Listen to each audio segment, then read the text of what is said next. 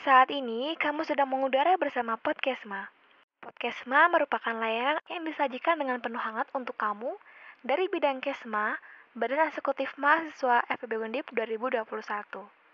Dengan ini, kamu akan diberikan ruang untuk mendengarkan berbagai cerita dan kisah seputar magang, beasiswa, dan realitas kampus lainnya yang dikemas secara hangat, dekat, dan akrab.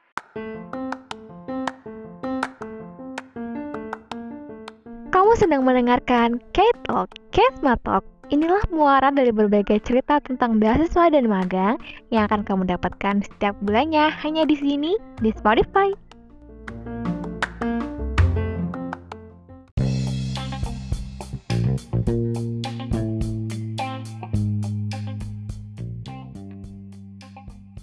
Halo Kesma Gengs, halo warga ekonomi Balik lagi nih di Ketok edisi beasiswa yang tentunya masih bareng Messi Nah, di Ketok sebelumnya, Naila ditemenin Septian. Aku gak mau kalah dong. Aku juga mau ditemenin sama seseorang buat pendamping. Eh, eh, jangan baperan-baperan dulu. Oke, langsung aja aku panggil partner aku, Monitor Kaila Masuk ke Messi. Hai hai Kesma Gengs, kenalin aku Kaila Fauzia Najmi. Teman-teman bisa panggil aku Kaila. Nah, aku bakalan nemenin Kak Messi di Kecok edisi kali ini. Biar rame nih. Bener banget dong, harus rame ya Kai BTW yang keren bahas beasiswa apa ya?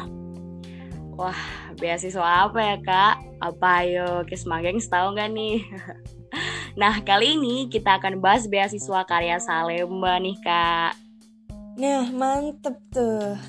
Buat kamu yang lagi dengerin podcast ini, lanjutin terus podcast ini sampai akhir karena narasumber kita tuh udah keren, produktif lagi. Bener banget sih, Kak. Eh, BDW, BDW, emang siapa sih, Kak, narsum kita yang keren kali ini? Jadi, narasumber kita kali ini adalah Kak Dewi Jihan. Langsung diajak ke sini aja, Kai. Disapa-sapa dulu. Langsung cus, Kak. Halo, Kak Deji. Apa kabar, Kak? Halo, Kayla. Halo, Messi. Uh, Alhamdulillah nih aku baik-baik. Kabarnya sehat, sehat di tengah pandemi yang masih belum berakhir ini. Dan alhamdulillah juga uh, seneng banget dapat kesempatan sama teman-teman sekalian gitu. Oke, Kak Deji lagi sibuk apa nih, Kak? Uh, kalau dibilang kesibukan, bukan kesibukan ya, tapi mungkin aku lebih menganggapnya tuh untuk produktif. Jadi mungkin kegiatan aku yang sekarang produktif yaitu minggu ini uh, sedang mengikuti bootcamp dari Yayasan Karya Salemba 4 selain itu magang juga terus selain magang ya kuliah yang pastinya dan masih ada beberapa organisasi juga itu sih itu aja mungkin kegiatannya ya biasalah seperti mahasiswa pada umumnya Wah, gak salah nih ya ngepodcast bareng Kak Deji karena emang produktif banget. Produktif dan keren banget sih Kak. Oke, selanjutnya nih. Sebenarnya beasiswa karya Salemba tuh beasiswa apa sih Kak? Boleh dong spill ke Kesma Gengs tentang beasiswanya.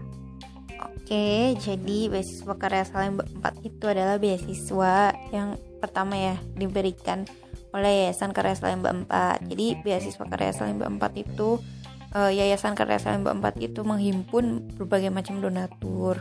Jadi beasiswanya itu diperuntukkan untuk siapa saja ya selaku mahasiswa setingkat S1 strata S1 itu siapa aja memiliki kesempatan untuk mendapatkan beasiswa dan salah satunya adalah terkait pembinaan, soft skill, uh, mentoring, lalu ada pengembangan diri dan yang pasti dapat uang saku tiap bulan. Nah, seperti itu sih kalau dari beasiswa karya Salemba 4, tapi di sini beasiswa karya Salemba 4 tuh berbeda dengan beasiswa-beasiswa yang lain. Karena kalau beasiswa karya Salemba 4 itu teman-teman memiliki uh, cakupan atau kesempatan yang luas untuk mengembangkan diri teman-teman di sini teman-teman apakah menjadi seorang entrepreneur, seorang ilmuwan, seorang akademisi, ya itu bisa dikembangkan di sini karena yayasan itu memiliki wadah atau kompetisi-kompetisi yang diadakan untuk para biswanya.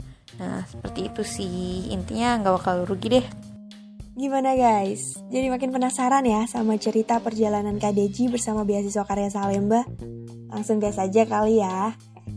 Bener banget nih Kak Messi. Boleh dong Kak Dewi Jihan buat cerita tentang perjalanan. Wih, perjalanan banget nih.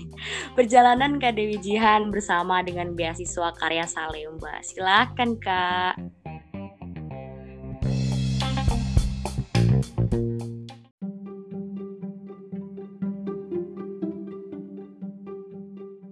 Oke, sebelumnya perkenalkan namaku Dewi Jihan, biasa dipanggil Deji. Mendapatkan amanah sebagai Beasiswan Karya Salemba 4 tahun 2021 ini uh, asalnya dari jurusan Ilmu Ekonomi, uh, Fakultas Ekonomika dan Bisnis angkatan 2018. Di sini aku mau sharing terkait beasiswa karya Salemba 4. Jadi uh, mungkin dari aku ya yang paling pertama itu hal yang perlu dipersiapkan dari awal kuliah untuk mendapatkan beasiswa itu apa gitu. Nah, untuk mendapatkan beasiswa mungkin ini eh, nggak uh, baku-baku banget sih. Kalian nggak mesti ada standar uh, teman-teman tuh harus pinter, pinter banget, harus jadi aktivis di organisasi ini, harus punya prestasi ini itu segala macam. Enggak, menurutku uh, balik lagi ke orangnya karena karya Salemba 4 itu menerima uh, semuanya gitu nggak mesti yang pinter aja tapi orang-orang yang mampu uh, berkembang dan mampu berdedikasi uh, kepada yayasan dan masyarakat. Nah, seperti itu dan mungkin persyaratan sederhana ya yang yang perlu dipersiapkan yaitu biasanya ada standar IPK. Nah, teman-teman tuh harus punya IPK minimal 3. Jadi, teman-teman juga harus mempersiapkan tuh akademiknya, jangan sampai IPK-nya tuh di bawah 3 gitu. Itu sih mungkin dari aku sama terkait poin tambahannya mungkin bisa dari portofolio teman-teman ya dilihat dari prestasi teman-teman baik akademik maupun non akademik nah pas dulu aku daftar di KSE juga aku belum punya prestasi apa-apa gitu loh. Misal menang lomba ataupun apa itu enggak nggak punya gitu. Belum ada gitu saat itu. Tapi memang KSE memberikan kesempatan yang seluas-luasnya.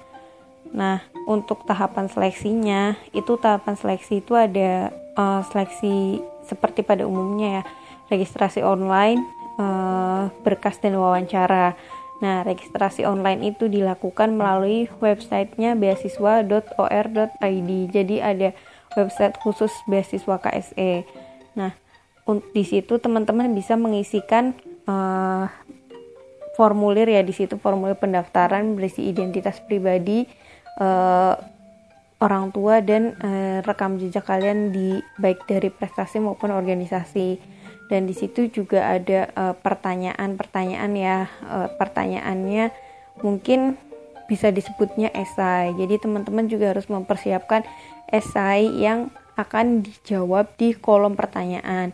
Nah esainya itu e, seputar terkait kenapa kalian memilih jurusan kalian terus kenapa uh, kamu mendap berhak mendapatkan beasiswa terus apa yang akan kalian lakukan selama kalian kuliah dan apa yang akan kalian lakukan atau rencana jangka panjang Anda uh, setelah lulus kuliah. Nah, seperti itu mungkin untuk esainya itu bisa dipersiapkan, tapi bentuknya tidak berbentuk file atau dokumen seperti itu, tapi diketik langsung di kolom hmm, formulir di situ. Nah, terus ada berkas. Nah, berkas itu di di upload um, ada formnya juga, ada ketentuannya juga di situ. Nah, berkas-berkas uh, dokumen pribadi seperti IPK atau transkrip nilai, terus uh, kartu keluarga, terus uh, kartu tanda mahasiswa, terus apa ya rekening listrik, rekening tagihan air. Nah mungkin hal yang seperti itu. Lalu yang terakhir bila teman-teman dinyatakan lolos berkas, itu teman-teman akan menghadapi yang namanya wawancara, di mana wawancara itu menurutku adalah titik terbesar penentuan uh, teman-teman lol dinyatakan lolos atau tidaknya sebagai best one. Nah untuk uh, tantangan yang dihadapi saat proses seleksi itu ada hambatan teknis sih biasanya. Karena kan yang daftar KSE itu ribuan orang. Dan e, biasanya teman-teman ini perlu banget dipersiapkan hilangkan jiwa deadlineer kalian ketika kalian itu ingin mendaftar, mendaftarkan beasiswa. Karena apa? Biasanya hari-hari sebelum ditutup itu website itu hampir tidak bisa dibuka dan tidak bisa untuk melakukan upload dokumen karena servernya itu biasanya down. Nah, terus tantangan lain uh, ini sih mungkin terkait persiapan ya. Teman-teman memang harus benar-benar mempersiapkan gitu terkait administrasi di fakultas seperti transkrip nilai, uh, surat keterangan tidak menerima beasiswa dan sebagainya.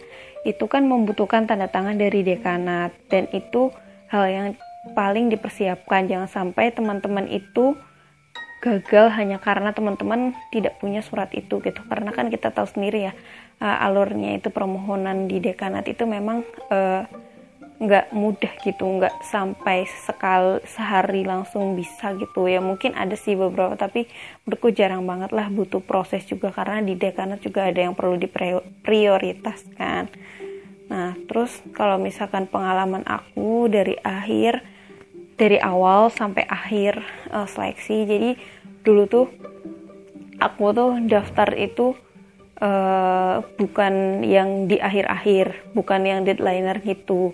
Tapi aku tuh selalu ngecek secara bertahap uh, websitenya itu setiap hari pada saat mendaftar sebelum ditutup itu apakah ada ingin merubah jawaban atau bagaimana gitu karena kan di situ ada presentase kelengkapan dokumennya. Berapa persen itu teman-teman mengisi website itu nanti bakalan kelihatan.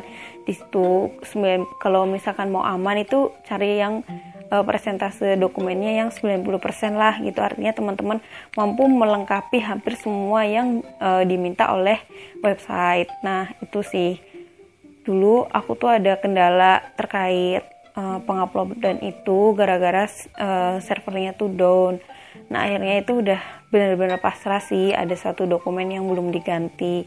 Terus akhirnya uh, alhamdulillah rezekinya dua hari perpanjangan uh, masa penutupan beasiswa KSE karena pada saat itu pun uh, calon pendaftar juga merasa mengeluh gitu. Karena websitenya juga uh, down gitu kan rusaknya.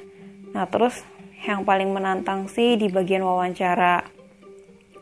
Nah di bagian wawancara tuh bener-bener menantang banget karena aku tuh diwawancarai oleh uh, salah satu donatur yang ada di Yayasan Karya Selama 4 dan beliau itu adalah seorang manajer investasi yang uh, beliau juga alumni ilmu ekonomi seperti itu. Jadi pada saat itu wawancara tuh aku tuh ditanyain ditanyain tentang ya kondisi perekonomian fenomena ekonomi dan sebagainya gitu Nah terus ditanyain juga kayak e, kenapa sih gitu? Kali kamu milih ilmu ekonomi terus kontribusinya apa? gitu.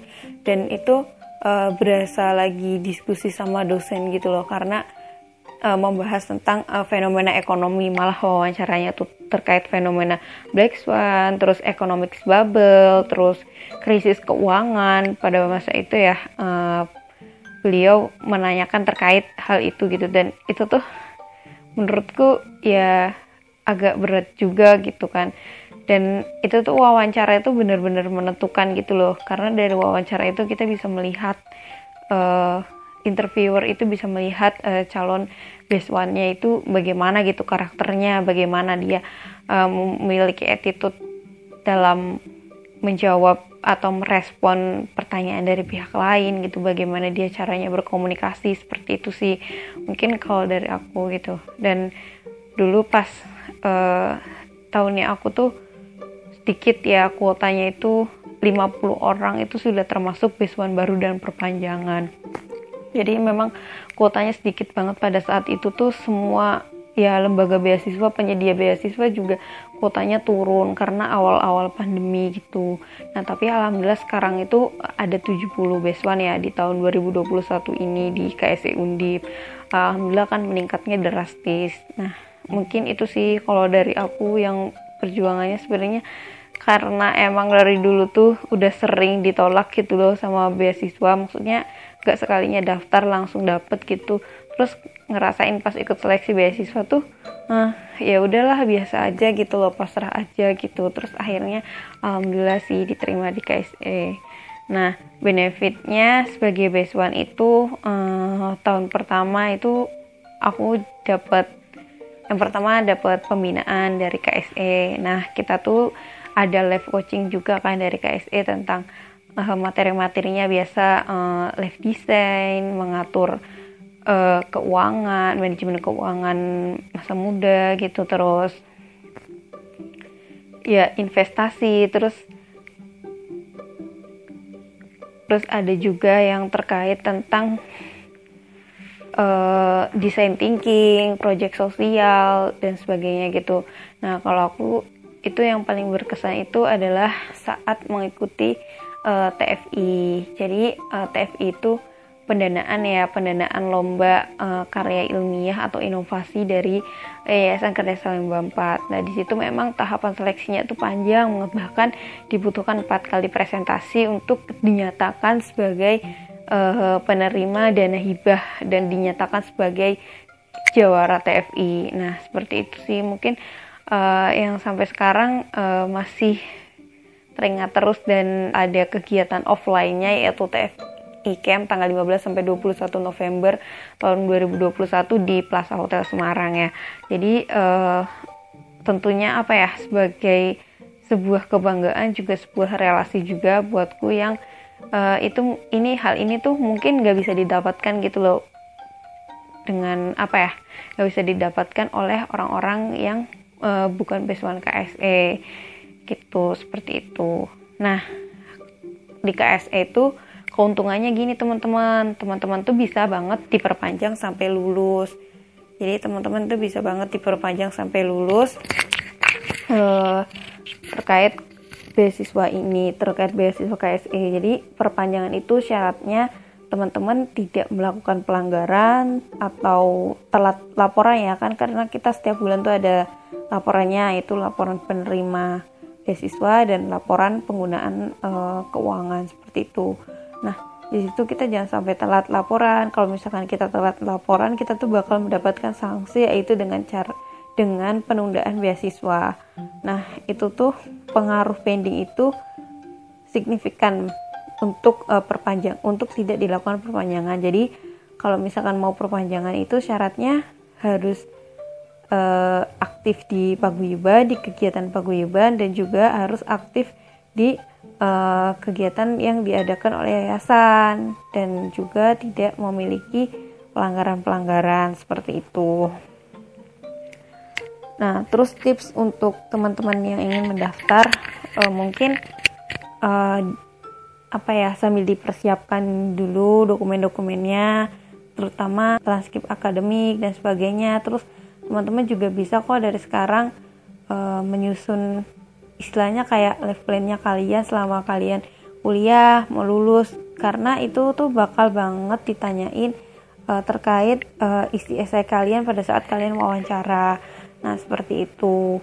Nah, terus juga kan uh, menurutku esai itu menentukan untuk uh, apa namanya? pada saat wawancara ya terutama menentukan untuk uh, penerimaan beasiswa. Nah, seperti itu.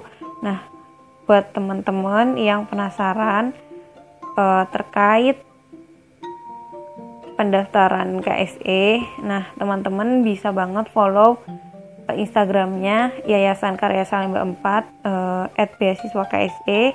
Kalau mau lebih detail lagi infonya terkait proses-proses seleksi, tips, sharing beasiswa itu bisa banget teman-teman follow Instagramnya at KSE Undip. Jadi di situ bakal banyak informasi bukan cuma uh, pendaftaran tapi di situ juga uh, kami juga mengadakan roadshow juga untuk penerimaan beasiswa baru KSD itu aja sih mungkin dari aku uh, yang bisa dapat diceritakan terkait uh, perjuangan bukan perjuangan sih mungkin cerita terkait ya sepanjang menjadi beasiswa ini gitu sih Nah, dari aku mungkin sebenarnya kegiatan di KSE itu banyak banget. Teman-teman juga buat yang suka organisasi, yang suka pengabdian itu ya menurutku ya KSE tempatnya lah. KSE menyediakan itu semua gitu dan kalau teman-teman yang masih ragu buat daftar KSE atau milih-milih beasiswa KSE itu bisa banget lihat kegiatan kita ya Beswan KSE Undip di uh, Instagram at paguyuban KSI Undip tadi yang sudah aku sebutkan.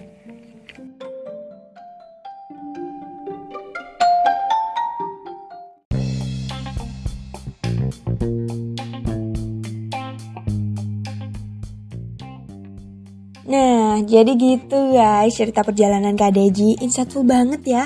Terima kasih banyak ya Kak. Yoi, seneng banget nih bisa ketemu sama Kela dan Messi nih. Semangat terus ya buat kalian. Jangan lupa daftar juga sebagai basement karya Salemba 4. Nanti kalau udah dibuka pendaftarannya, jangan sampai telat. Pantengin terus pokoknya. Oke, semangat. Wah, gimana gengs? Menarik banget ya beasiswanya, jadi pengen daftar juga nih. Yah, tapi nggak kerasa ternyata kita udah di penghujung acara nih. Aku, Kak Messi, dan Kak Dewi Jihan pamit undur diri ya gengs. Dan mohon maaf kalau selama podcast ini kami ada kesalahan kata. Jangan lupa selalu tunggu Kecok edisi selanjutnya dan kepoin Kecok edisi sebelumnya. Karena apa? Karena Kesma sayang kamu. Thank you Thank you.